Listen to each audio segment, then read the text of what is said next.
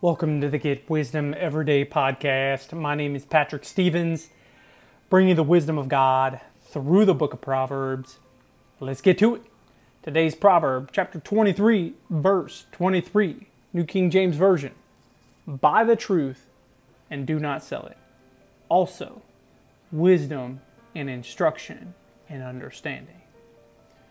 So, today's whole chapter uh, chapter 23 of Proverbs has an overflow of wise instruction, uh, but I feel led to reflect on the investing in personal growth. God's instruction to us here is to invest in not only wisdom, but also truth, instruction, and understanding.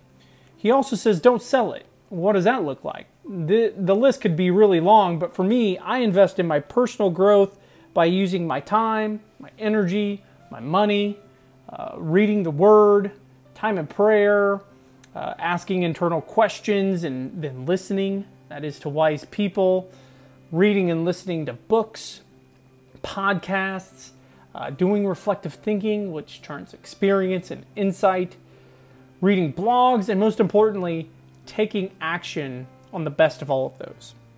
This blog and podcast is actually an example of serving others while at the same time imp- implementing my personal growth strategy. I grow the most by taking action, messing up, reflecting, and then repeating that process. So it's important to note this is not a phase of life, nor does it have a timetable on it. Personal growth is a lifestyle for your whole life. And remember this if you're not growing, you're dying. So, how to take action on this? Ensure you're investing your treasure of time, energy, and money into your personal growth. Uh, this will make a lifelong positive impact into yourself and those around you. Go get truth, wisdom, instruction, and understanding.